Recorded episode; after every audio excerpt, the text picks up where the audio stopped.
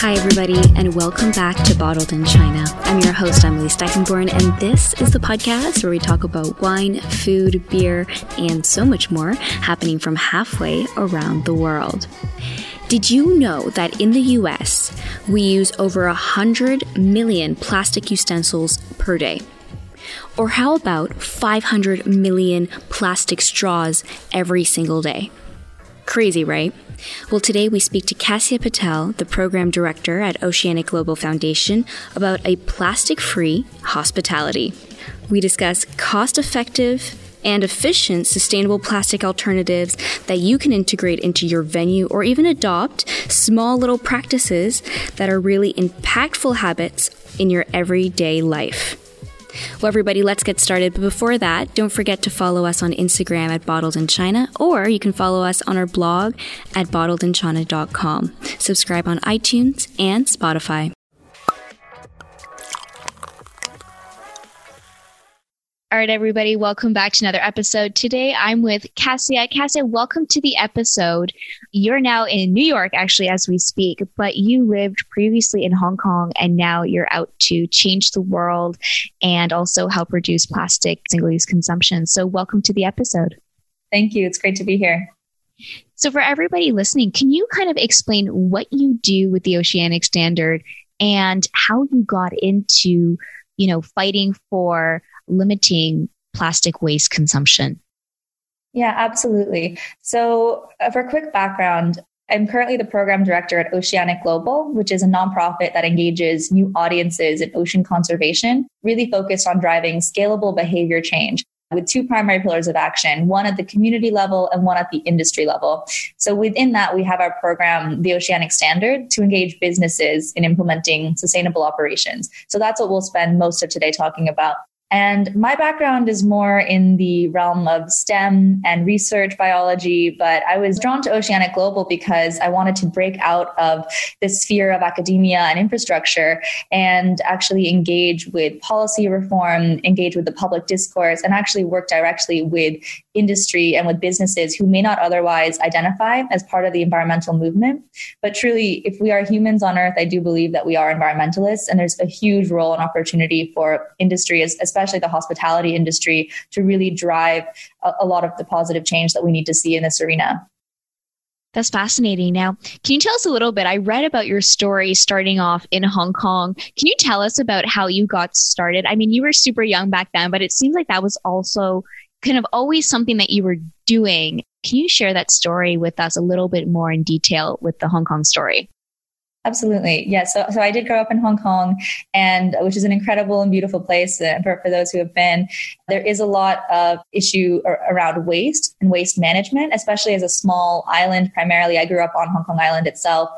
So I was surrounded by the impacts that I could see directly of bays filled with plastic, not able to go outside for recess when the air pollution index was too high. And so I immediately saw the impacts that we were having on our planet and wanted to take action from a younger age. So I was able to get involved and actually ban single-use plastic water bottles uh, at my middle school when I was in sixth grade with a, with a group of students and passionate teachers and faculty. So that was really incredible to have that success story at that stage we're also able to rally the community to implement a glass recycling program. So spend a couple weekends going door to door for businesses on the boardwalk and collecting these glass bottles until we were able to make a case for the, the government to actually take that on a couple years later. So it was an incredible community effort there and, and grassroots momentum. So that was amazing. But I do think that there's I was really inspired by the ability that each of us has to create change as I saw that in Hong Kong. And I think Hong Kong was a really great lab almost for to, to see how that could could be realized because it is so it, it's small enough that you can really engage with the different stakeholders needed to take action. So I think that was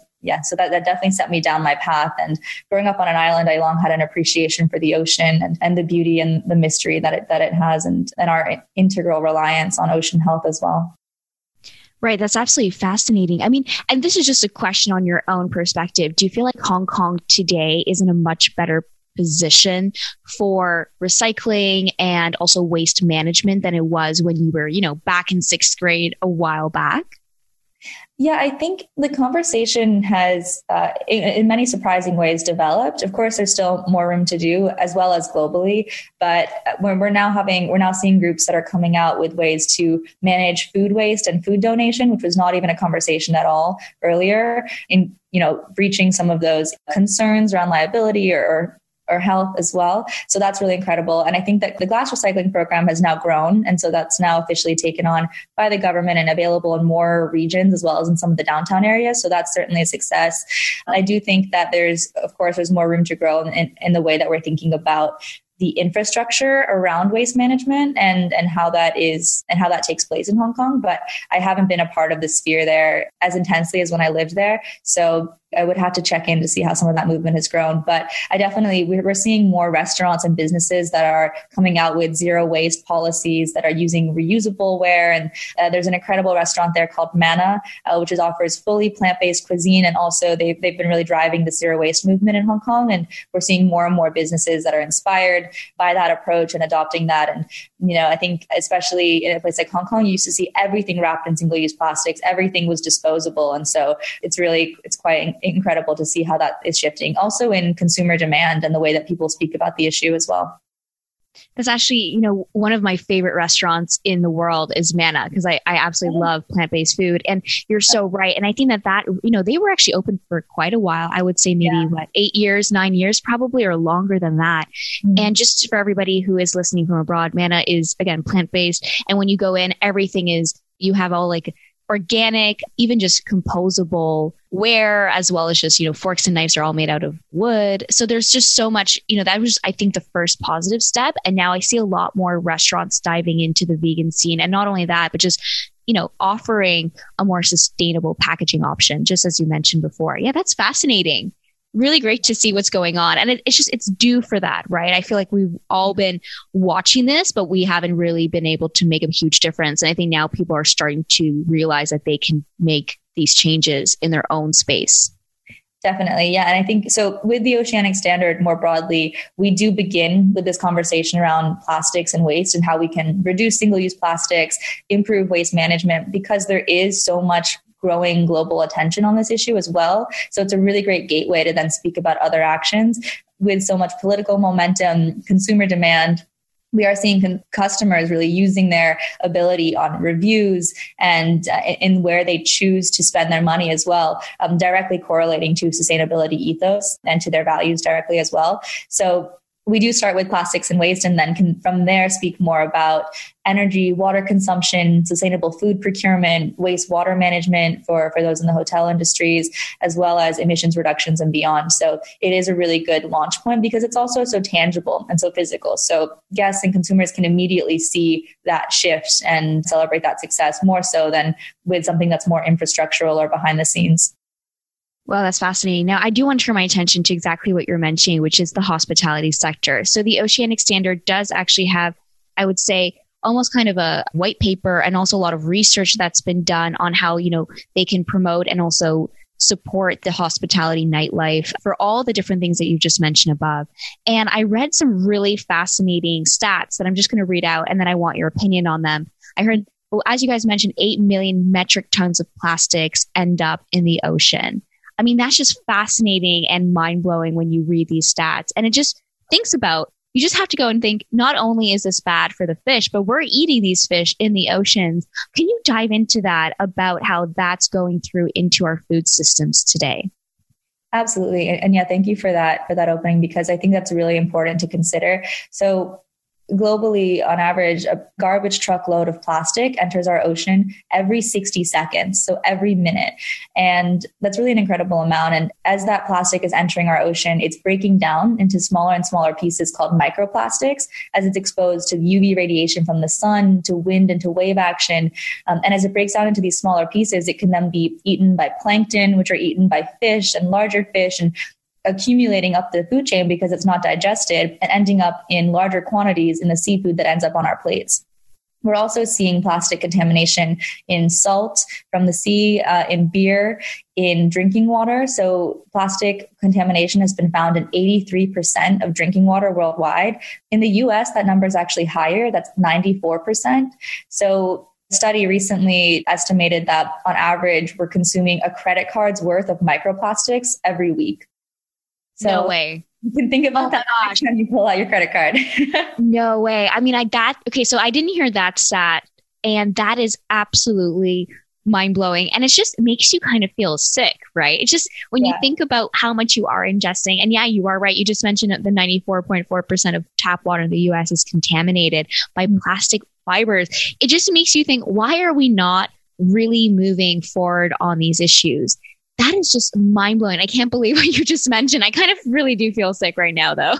yeah, I think I think it's really important to remember it's not just an environmental health concern because, which it is, you know, it is destroying ecosystems. It's starving fish and, and having these cascading effects on different aspects of marine ecosystems. But it's also a human health issue. Most fundamentally, we don't know how this plastic is impacting us. A lot of it is staying in our bodies and not passing through. The plastics also are collecting as the microplastics travel through the water column they act as magnets for the other chemicals we've dumped into the water. So other toxic chemicals are hitching a ride essentially on these microplastics and again making their way into our bodies. And so so i just do think it's really important as we frame this issue that it's it's ultimately something that really significantly impacts human health as well and so it does require urgent action. And like you said, I think with if more people are aware of, of what's ongoing and what's happening, we can rally and, and we can change this pretty quickly. So plastic pollution the mass production of plastics only really began about 60 years ago and in many parts of the world it's only been introduced even in an even shorter time frame than that so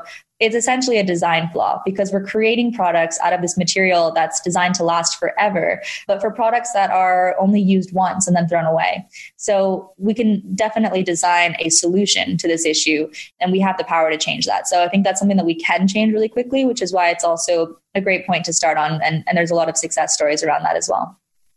So, what are some things, for example, people that are listening to that and just hearing the facts? Of course, you know, that's going in our water, in our fish. It's going and it's impacting the entire ecosystem. What if you are somebody in like as an F&B manager or a director or somebody who's in charge of a hotel? And can you tell us a little bit more about the Oceanic Standard and what you guys are recommending to do in the space of hospitality and nightlife? Absolutely. Yeah. So the Oceanic Standard is a there's three primary components to the program. One is industry specific as well as region specific resources that, that Emily had referred to previously. So we, we do have these research backed editions that we actually worked with our board of scientific advisors to curate and create, which include information on policy for different regions, uh, waste management infrastructure, as well as solution providers and, and haulers and uh, some of the specific logistical details available within each region. And then we also go through item by item outlining straws, cups, bottles, cutlery, takeaway containers, both front of house and back of house, uh, and linking directly through to vendors that are offering sustainable alternatives. So we began in the hospitality industry, really targeting hotels, bars, cafes, restaurants, and from there have grown the program to also engage further with the nightlife venues, with festivals, uh, more significantly in the music industry as well, also engaging artists. We do have resources for office spaces, so more corporate office spaces.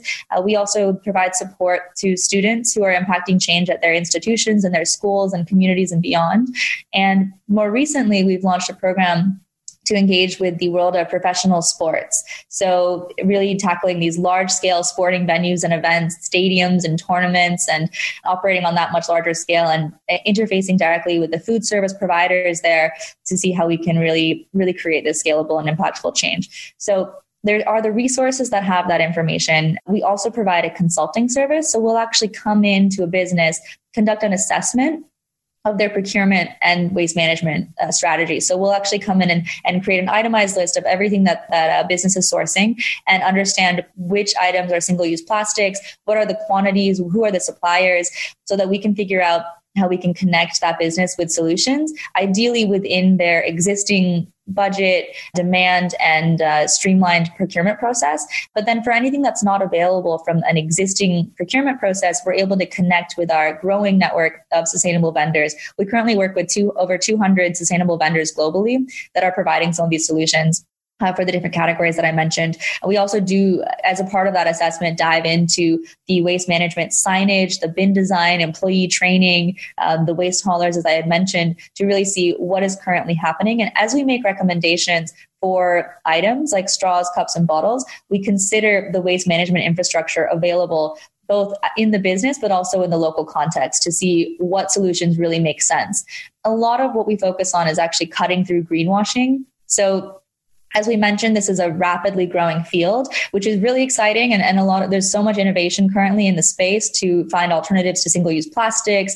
Humans are incredible and creative, but we do need to be conscious that not all of these solutions work in every case, which is why we're really intentional to align the product with the waste management infrastructure. A few pieces of language and, and terms that we're sure we make sure to define every time we work with a new business is in the realm of compostable plastics. So I'd like to briefly share a few definitions if, if that's okay. So the first is biodegradable. The term biodegradable actually has no definition. It has no time scale associated. So you and I are biodegradable. Eventually we'll break down into organic earth digestible components, but there's really not a specific time frame associated. So actually the state of California banned that term uh, to describe products because it's misleading. So it could be wonderful, but it also could it could be misleading.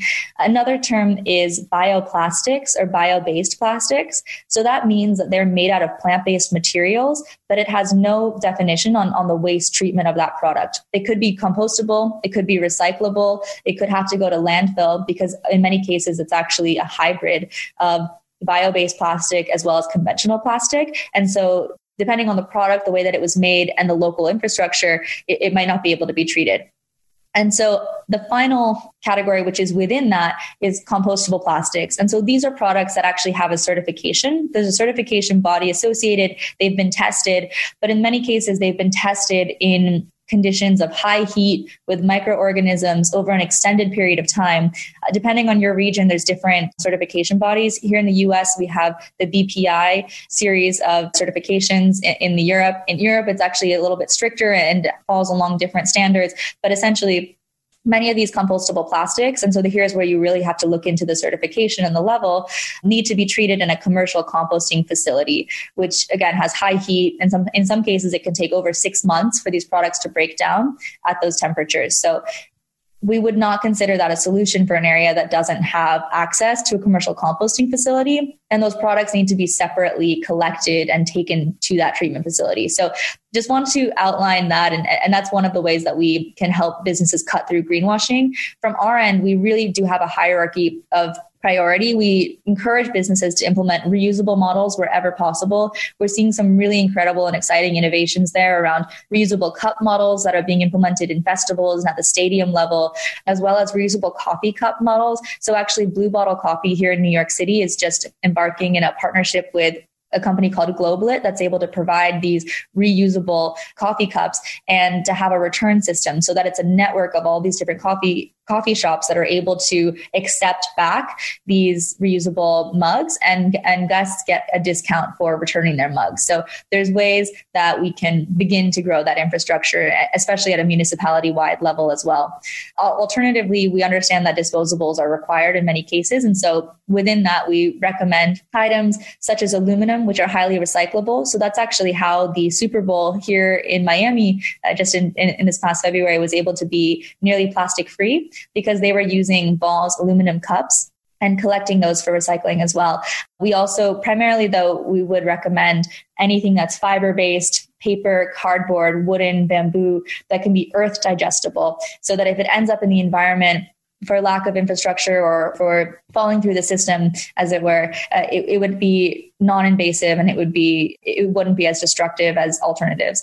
So ideally the, the waste could be properly managed but those are the ways that we do we do create a hierarchy of preferred solutions and work with businesses because every business in every region is different. So we found this really needs to take more of a case by case approach which is why we do provide that consulting. And that consulting is an ongoing conversation and seeing what solutions fit how do we meet demand and budget. And with our network of 200 sustainable vendors, we've actually secured a lot of purchasing deals and discount codes and, and wholesale opportunities so that this can be more cost efficient and streamlined for businesses.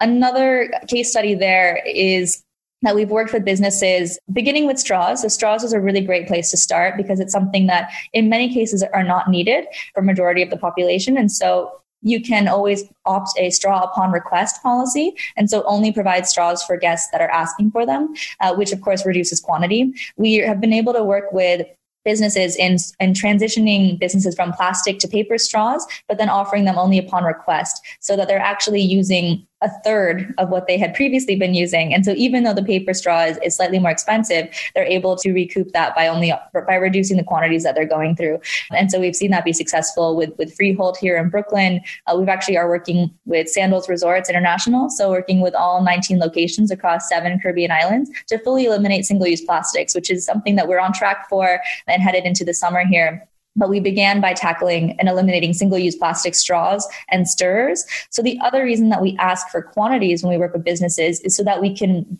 gather these impact metrics and really measure the success of our program. So, with Sandals, by eliminating straws, we were actually able to divert 21.5 million single use plastic straws from the waste stream every year, which has been really incredible. And again, getting them onto a paper solution that's only upon request. So, those are just a couple of examples. And then that's the consultation program. The final piece of the program is our badge verification system. So as we work with businesses, we conduct the assessment, but then we create sustainability goals and we align those to the different badges that we offer. So we offer four tiers of badges. Uh, the first is straw free for a business that eliminates single use plastic straws. The second is sustainability steward for a business that eliminates three forms of single use plastics, which could include straws, uh, the third is Ocean Champion for a business that eliminates six forms of single use plastics and also implements a waste management strategy, whether that's recycling, composting, food donation. And the final badge is our plastic free badge, which is awarded to businesses that eliminate single use plastics in their front of house and back of house and focusing what the, on what the business has agency over. So not looking at items that are arriving in plastic packaging, but focusing on what is served and stored on site. So hopefully that can provide a little bit more uh, of the scope of our work. And, and one other aspect I'd, like, I'd love to mention quickly is that a lot of our work with businesses has actually supported directly policy reform both in showing governments that businesses are ready to take action, that marketable alternatives exist, which is how we've been engaging here with, with the New York City City Council as well, just in demonstrating that businesses are already making these, these shifts and, and supporting them with that. We've also supported in regions like Barbados, where they passed a nationwide ban on single use plastics in July of last year. And we went down prior to that ban in March actually to host an event for the hospitality industry with an eco marketplace of all the locally available solutions, the water filtration systems, the composting, the wooden cutlery, the fiber based solutions, so that businesses could touch and feel what these solutions look like, and so that we could educate them around greenwashing and also just to make them aware that this ban was upcoming so that they felt prepared. So there are a few different elements of the program there.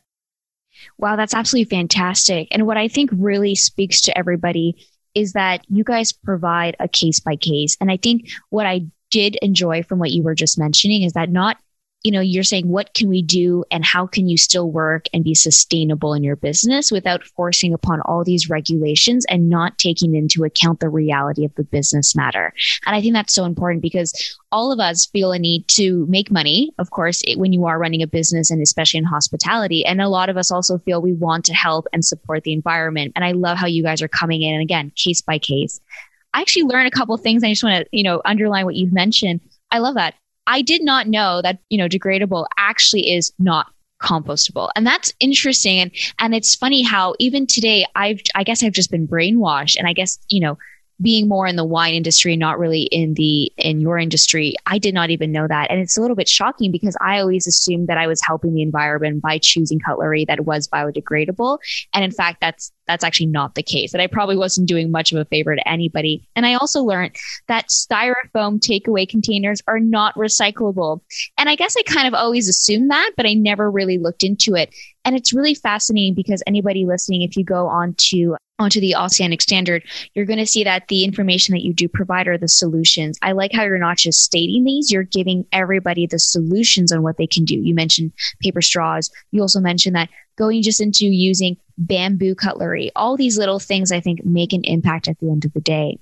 You know, another thing I want to ask you about, Cassia, is when we look at businesses, is it overall sustainable on an economic standpoint to be using you know, to be switching over to all the things that you guys mentioned, you know, going from plastic straws to bamboo and going from, you know, plastic cutlery to something else. Is that overall a sustainable and economic factor to take into for hospitality industry? Yeah, that's a really good point, and thank you for thank you for addressing that because I think in many cases sustainability can often be seen as something that's more expensive and it can be aligned with a more elitist movement, and absolutely understand and can hear that. I think at its core, if we're really able to implement practices in an ideal state, we're really reducing the amount of consumption, right? So that should also be a more cost effective and more long lasting measure as well, which is why we do advocate for reusables wherever possible, because ultimately that will pay off and that will be cheaper and save the on these more regular expenses. In some of those specific cases so for plastic straws there's a whole host of different solutions. You can get paper straws you can get pasta you can get hay you can get bamboo you can get seaweed. People are actually being quite creative with how you can find some of these solutions. And certainly some are more expensive than others. Bamboo items will always be more expensive than wooden items. What we are seeing though is that the wooden items and in many cases for cutlery, the wooden items and the compostable plastics are at the same level. So at least for a business that's looking for an alternative, these should be relatively on par and are more available on mainstream and existing distribution platforms, such as in the US, uh, it's very common to use US Foods or Imperial here in, in New York. And some of these food service providers that I've mentioned as well, we're actually working on the stadiums front with groups like Aramark and Levy Restaurants and Centerplate from Sodexo. And so these companies actually all have R&D arms and are really looking into and exploring alternatives to single-use plastics that they can be able to offer at scale and at cost parity to their existing community and, and clientele. So it, it's definitely it's a realm that's growing, and I think as it grows further, pushed by support from policy, those prices will continue to go down. Because I think, as with anything, once you do with a new market you, you do need to, to wait for that initial r&d phase and and the prices will settle so we're, we are seeing it's also a risk management strategy for many of these countries that do have plastics policy because there are fines and fees associated with maintaining operations with single use plastics. So that's also something that we do lean into when we work with businesses and saying this plastics policy is upcoming. This is what it would cost if you maintain your current operations. But if you do transition, we can find this deal at this price. And in the long run, this will actually pay off for you. So I think the business case is a really important aspect. And actually, on our work with stadiums, and I, I do mention this just because it's, it's, at such a large scale, so we're able to really quantify some of these aspects. We are working in collaboration with Accenture, and they've actually helped us create a business model so we can really fine tune what it costs for a stadium to go plastic free um, and looking at those granular costs and differences. In many cases, also, the waste management piece can recoup some of the finances. So if you're diverting material from landfill to recyclables or to to, waste streams that you can receive money back for materials, then you can actually divert funds from paying for the hauling and shipping of waste to uh, receiving money back for aluminum or cardboard, uh, especially in regions that have more thriving uh, recycling marketplaces. So that's another aspect to keep in mind. But I think when when you come down to the to the specifics of does this product cost more than an, another product, I think we are still seeing that some of these sustainable alternatives are more expensive, but there are some that are cheaper. So if you look at uh, plates, at takeaway containers, at the at the dishware aspects fiber based cardboard options are still relatively on par and have been available for a long time. So it's also just choosing those options above plastics. So i hope that makes sense yeah, certainly. Well, listen, Cassia, we almost have to wrap up, but what I typically do is I ask three quick questions and you have to answer them as fast as possible. Okay. All right. My first question is as just a consumer in general, how can we make healthy choices and also, you know, choices to help the environment when we go out dining and when we go out to bars and restaurants? So, one, very quickly at the personal level, we always recommend start by just bringing your own reusable water bottle. And so that wouldn't be uh, relevant to, to, going to a restaurant, but in general, throughout your day, bring a reusable water bottle and you'll see you'll reduce your consumption of so many plastic water bottles almost immediately. When you do visit a restaurant and you see that they're implementing practices that you're impressed by, give them a shout out, give them that recognition and celebrate that with them as well so that they feel that they are they feel that they're being recognized for their efforts as well and for businesses that you see could grow or could improve in their practices, provide them with resources. We actually do have business cards with QR codes that link directly to our, our resources and our site, uh, which does have freely available resources.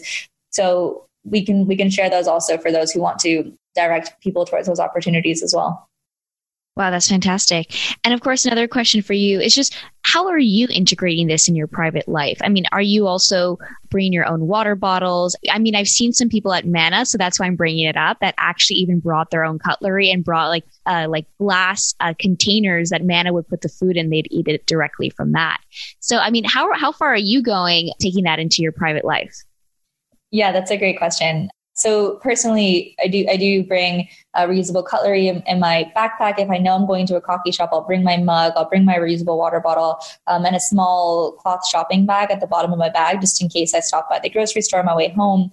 I also have been excited by choosing to shop more at bulk grocery stores. And so bringing my own bags that have a tare weight on them so that you can purchase things like grains, rice, beans, lentils, quinoa in bulk and then keeping those in larger glass jars or containers at home. And so that's been something that's been really empowering for me is reducing some of the plastics in the food that I'm purchasing as well.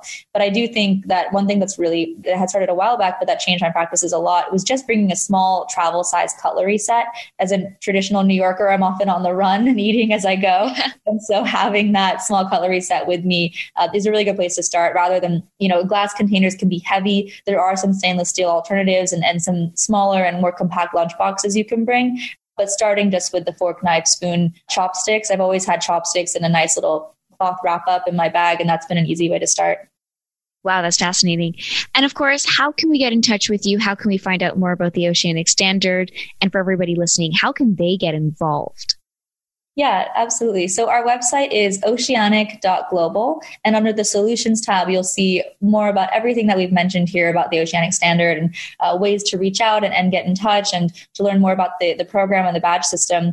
We're on socials at oceanic.global as well. And I love that you alluded to our approach earlier. We really are very solution oriented. So our hashtags are actually our choices matter and be part of the solution. So really focusing on how we can leverage each of the opportunity and, and the power that we have to drive positive change in our own lives, in our business, in the places that we travel, in our communities and beyond. Fantastic. Thank you so much, Cassia, for joining us. Everybody listening, I mean, I hope that you're inspired by this conversation. Cassia, you provided so much insight and so many tips on how we can all better our planet. And, you know, the tips that you mentioned at the end are so easy to do, right? Bring a paper bag or, you know, a cloth bag if you're going to go shopping and just be a little bit more prepared and it can go a long way. So thank you so much, Cassia, for all the tips and all the insights. Absolutely. And thank you, Emily, for having me.